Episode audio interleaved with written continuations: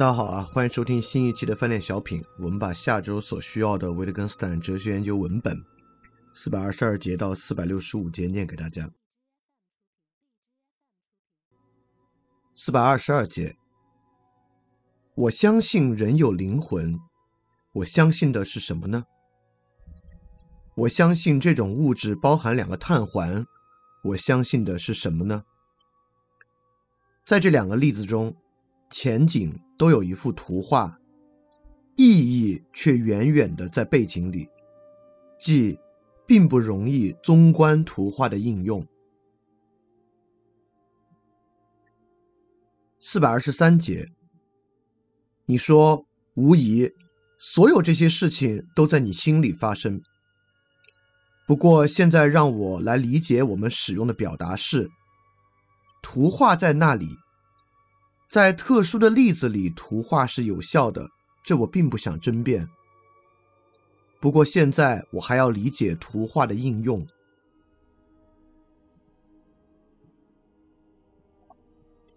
四百二十四节，图画在那里，而我也不想争辩它正确与否。但什么是它的应用呢？是把目盲的图画想做心灵里的黑暗。或盲人脑海里的黑暗。四百二十五节，在无数情况下，我们努力去发现一幅图画，一旦发现了，其应用就仿佛不招自来。于是，我们已经有了一幅摆脱不掉的图画，如影随形，但并不帮助我们摆脱困难，困难却在这里刚刚开始。例如，我问，我应该怎样设想把这个机械放入这个机架呢？一幅按比例缩小的图纸也许可以作为回答。然后人们可以对我说：“你瞧，它是这样进去的。”甚至可以说：“有什么可奇怪的？你在这里看见的是什么样子，它在那里就是什么样子。”后者当然并没有提供更多的解释。而只是要求我琢磨出怎样应用已经给予我的那幅图画。四百二十六节，唤起一幅图画，似乎就毫无歧义的确定了意义。和这幅图画的典范用法相比较，实际应用似乎是变得不大纯粹的东西。这里的情况和集合论情况相仿。表达方式似乎是为上帝裁剪的，他知道我们无法知道的东西，他看得见整个无限系列，并且窥见到人类意识内部。当然，对我们来说，这些表达形式就像一件法衣，我们蛮可以穿上它，但拿它不干什么东西，因为给予这套服饰以意义和目的的实际权威，我们自己是没有的。我们实际使用表达式的时候，我们仿佛绕弯子穿小巷，同时笔直宽阔的大路就在眼前，但我们当然用不上，因为它永久关闭了。四百二十七节，我对他讲话的时候，不知道他脑子里在发生什么。你会这样说：人们在这里想的不是大脑的过程。而是思想的过程，应当认真对待这幅图画。我们当真想看到他脑子的里面吗？而我们的意思却无非是我们通常说“我想知道他在想什么”这句话的意思。我要说，我们有这幅生动的图画以及这种用法，这种用法似乎与这幅图画相矛盾，表达着某种心理的东西。四百二十八节，思想这个稀奇的东西，但我们思想时并不觉得它稀奇，我们思想时也不觉得思想神秘，而唯当我们仿佛反省着说“那怎么可能”的时候，我们才觉得思想神秘。思想刚才怎么可能处理这个对象本身呢？我觉得我们似乎是用思想把它补到网里面一样。四百二十九节，思想和现实一致、和谐，这在于当我错误的说某种东西是红的，那种东西尽管如此，却仍不是红的；而当我要对某人解释那不是红的这句话里的“红”字，我这时指的却是某种红色的东西。四百三十节，你也许说。把一把尺子放在这个物体上，它并不说物体如此这般长。尺子本身是死的，它丝毫成就不了我们思想才能成就的东西。这就像说，仿佛我们想象活人的本质就是它的外形，于是我们用一块木头做了这样一个外形，看到这块死气沉沉的东西一点也不像活人，而感到羞耻的那样。四百三十一节，我们说命令和执行之间有一道鸿沟，它必须由理解来填平。我们说，只有在理解中才说得上我们必须这样做。命令，那不过是些声音，是些墨水道道罢了。四百三十二节，符号自身似乎都是死的。是什么给了它生命呢？它在使用中有生命，它在使用中注入了生命的气息吗？亦或使用就是它的生命吗？四百三十三节，我们给出一道命令，也许最终的东西即命令所愿意的东西，看起来仍然没有表达出来。因为在命令和他的执行之间始终有一道鸿沟。我想让某人做一个特定的动作，比方说举起手臂。为了使这一点清清楚楚，我把这个动作先做了一遍。这幅图画似乎毫无歧义，直到我们问他是怎么知道他应该做这个动作的呢？一般来说，他怎么知道应该使用符号？无论我给他的符号是什么呢？于是我会用进一步的符号来补充这个命令，指指我，再指指他，做出鼓励的姿势等等。这里啊，就像是命令开始结巴了，就仿佛符号在通过没有把握的手段尝试着我们心里来唤起理解。但若我们终于理解了符号，我们是借什么别的符号来理解这个符号的呢？四百三十四节，人们想说，姿是试图提供范本，但是却做不到。四百三十五节，若问句子怎么一来就能有所表达了呢？回答可以是：你难道不知道吗？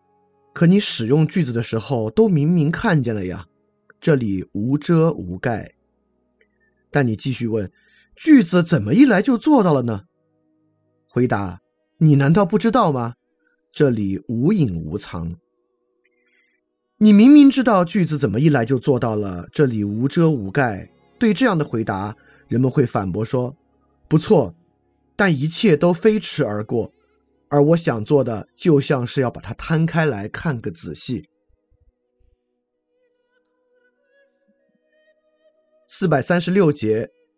这里很容易陷进弄哲学的死胡同，以为面临的困难在于我们需得描述难以捕捉的现象，急速划走的当下经验或诸如此类。这时我们觉得普通语言似乎太粗糙了，似乎我们不是在和日常所讲的那些现象打交道，而是在和那些稍纵即逝的现象打交道。这些现象在瞬息生灭的同时。产生出与日常所讲那些现象来近似的现象，就像奥古斯丁问：多少时间前，花了多少时间，等等，是最明白的寻常话，但其意义又深深隐藏着，发现其意义是一件新事儿。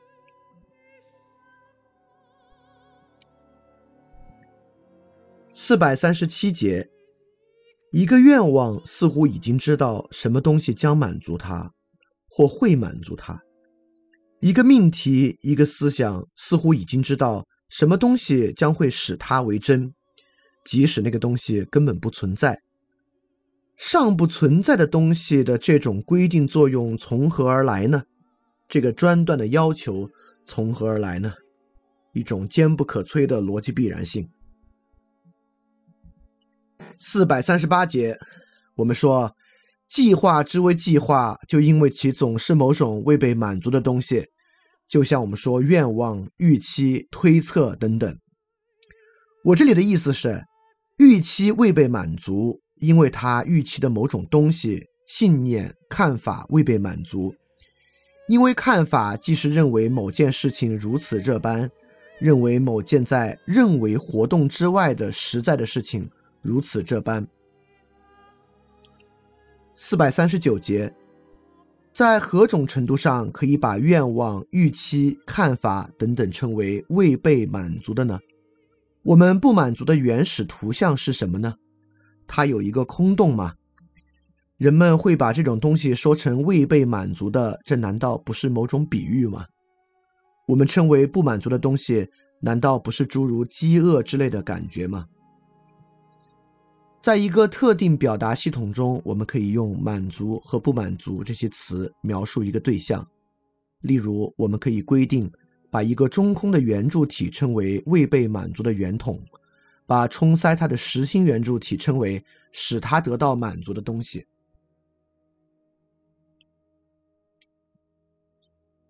四百四十节说：“我要个苹果，并不是说我认为一个苹果将止息我的不满足感。”后一个命题表达的不是愿望，表达的是不满足。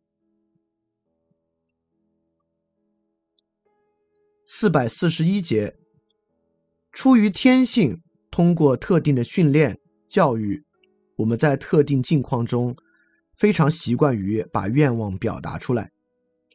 在我的愿望满足之前，我知道不知道我愿望的是什么呢？这个问题就根本不可能出现在这个游戏中。某件事打消了我的愿望，并不意味着它实现了愿望。假如当时我的愿望被满足了。我当时也许根本不会觉得满足这回事。另一方面，人们也这样使用“愿望”一词。他们说：“我自己也不知道我的愿望是什么了。”若有人问：“我在得到之前知道我要的是什么吗？”那该怎么样呢？如果我能学会说话，我当然是知道的。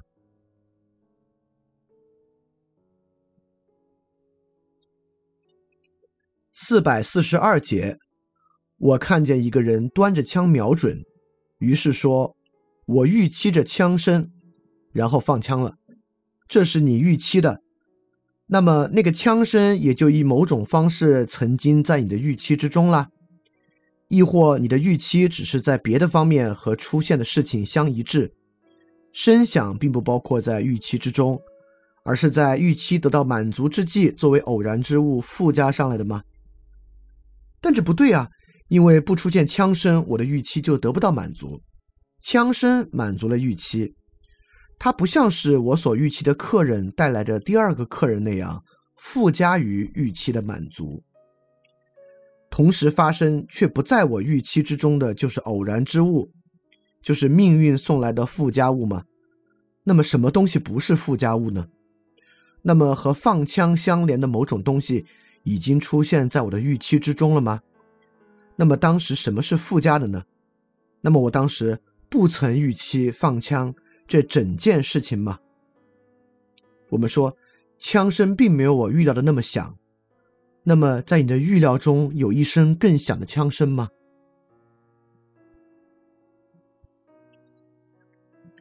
四百四十三节，你设想的红和你在眼前看见的红。不是同样的，那你怎么能说这就是你当时设想的呢？但这里的情况和“这里有个红斑”及“这里没有红斑”这两个句子不相类似吗？这两个句子里都出现了“红”字，所以这个字指示的不可能是某种红东西摆在眼前。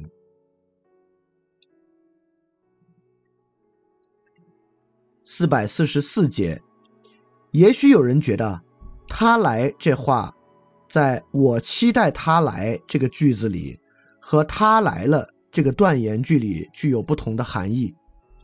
但假使是这样，我怎么能够讲到他来了会使我的期待实现呢？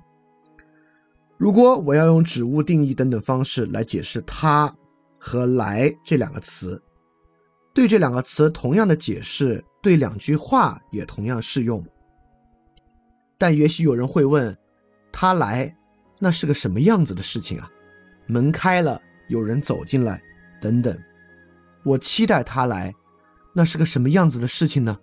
例如我在屋里走来走去，时不时看表，等等。”但此一时和彼一时却没有丝毫相似之处，那我们怎么能用同样的话来描述这两件事呢？你说，但也许我在走来走去之际，说我期待他会走进来。好，现在我们终于有这个相似之处了，但这是哪一类的相似啊？四百四十五节，预期和实现在语言里相接触。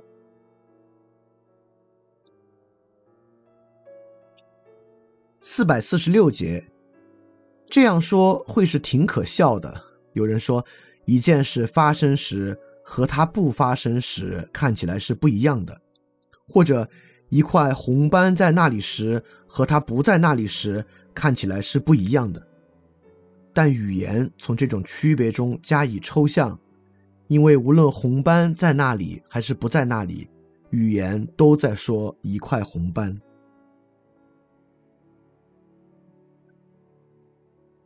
四百四十七节，这里的感觉似乎是一个否定句，既然要否定一个命题，就必须在某种意义上能让它成为真的。否定命题的断言包含着被否定的命题，但不包含对被否定命题的断言。四百四十八节，如果我说我昨晚没做梦。那我必定知道在哪里寻找这个梦，即我做梦了。这个句子应用于实际情形时可能是假的，但不可能没有意义啊。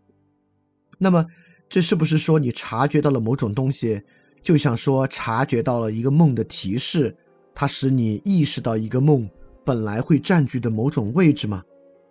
或者，如果我说我胳膊不疼，就等于说我有一个疼痛感的影子？它似乎在提示着疼痛可能发生的部位吗？在何种意义上，此刻不疼不痛的状态包含着疼痛的可能性呢？如果有人说“疼痛”这个词要有含义，那么疼痛出现的时候就必须能够把疼痛本身识别出来。那可以回答说，这并不比识别出没有疼痛更为必要。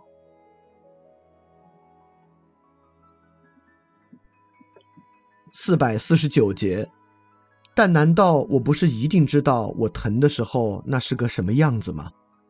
人们摆脱不开这种想法，使用一个句子就在于依每一个词设想出某种对应的东西。人们并没有考虑到，我们用词语计算、操作，逐渐把词语翻译成这样的图画或那样的图画。人们仿佛以为。向我订购一头牛送出去这样的书面指示，总需伴随着一头牛的意向，否则订单就会失去意义。四百五十节，知道某人的样子，能够设想他，但也可能能够模仿他。为了模仿他，我们就必须设想他吗？模仿他本身，难道不像设想他一样具有说服力吗？四百五十一节，我命令某人来设想这里有个红圆圈，这会发生什么呢？而我现在说，理解这个命令就叫做知道它得到执行是什么样子的，甚至我在说能够设想它得到执行时是什么样子的，等等等等。四百五十二节，我要说。假如一个人能够看见预期的心灵过程，他就一定能看见所预期的是什么。但事情是这样的，谁看见了预期的表达，就看见了所预期的是什么。人们难道还能以什么别的方式，在什么别的意义上来看见它吗？四百五十三节，谁感知到我的预期，谁就一定直接感知到了我的预期是什么，即不是从所感知的过程来推断它。但说某人感知到预期，这话没有意义。要么这是说他的听觉感知到了所预期的表达，或诸如此类。至于说到预期者自己，说他感知到预期，而不说他在预期，那就是对表达方式的愚蠢歪曲了。四百五十四节，一切都已经在什么什么之中了。这个箭头怎么一来就有所指了呢？他在自身中不是似乎已经带着自身之外的什么东西了吗？也许有人说不能有所指的不是无生命的线条，只有心灵的东西，只有含义能够有所指。这话又对又不对。箭头只有在应用之中，只有在有生命的东西对它的应用中才能有所指。这种指向。不是唯心灵才能表演的某种戏法。四百五十五节，我们要说，当我们有所意味，那这里就没有无生命的图画，而是我们仿佛在走向某个人，我们在走向我们所意味的东西。四百五十六节，我们说。一个人有所意味，那是他自己在意味着，同样是他自己在运动着。一个人自己奔跑，因此不能又观察奔跑，那当然不能。四百五十七节，是的，意味也就像走向某个人。四百五十八节，一个命令命令其执行的结果。你要这么说的话，那么在有执行的结果之前，命令也就知道它了。但这是个语法命题，他说的是，如果一个命令是做这做那，那么人们就把做这做那称作执行这个命令。四百五十九节，我们说这个命令所命令的是这个，这样的话，并且我们还这么做了，但也说。这个命令所命令的是我应当怎么怎么样。我们有时把命令转变为一个命题，有时转变为一个示范，有时转变为一个行动。四百六十节，能否这样来论证某一行动是在执行一个命令？你说，给我送一朵黄花来。在这个命令之下，这朵花给了我一种满足感，于是我就把它拿来了。这时不就必须回答说：“可我没有让你拿一朵你听到我的话以后将给予你那样一种感觉的花来呀？”四百六十一节，那么在何种意义上命令预期或预示着它的执行呢？是靠他现在命令了，后来得到执行的那一个事情本身吗？但这一定是说，命令了后来可能得到执行，也可能没得到执行的事情。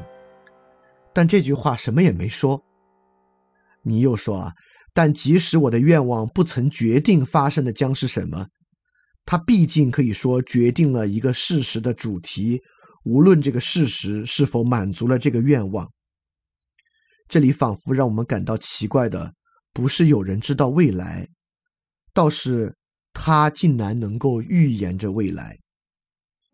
就仿佛只要做了预言，无论这预言是对是错，都已经预收到了某种未来的影子，而同时这预言对未来竟一无所知，而且说到底啊，也只能是一无所知。四百六十二节。他不在这儿，我可以寻找他；他不在这儿，我却无法吊死他。有人可能要说，如果我在找他，他也就一定在个什么地方。要这么说啊，那他总在个什么地方，哪怕我找不到他，甚至哪怕他根本不存在。四百六十三节，你是在找这个人吗？可你当时甚至不可能知道他在不在那儿。但在数学上寻找某种东西的时候，倒真会发生这个问题。例如啊，我们可以问：当时我们怎么竟然得出去寻找一个角的三等分呢？四百六十四节，我要教的是，把不曾昭然若揭的胡话转变为昭然若揭的胡话。四百六十五节，有人说，预期的本性就是无论发生什么，它都和预期要么一致，要么不一致。我要说啊，那事实是否由预期或正或反的给确定了呢？即，无论发生的是什么，所发生之事满足不满足期待，这一点是不是就确定了呢？若这么问，回答一定是是的，除非预期的表达是不确定的，例如，它包含不同可能性的选言判断。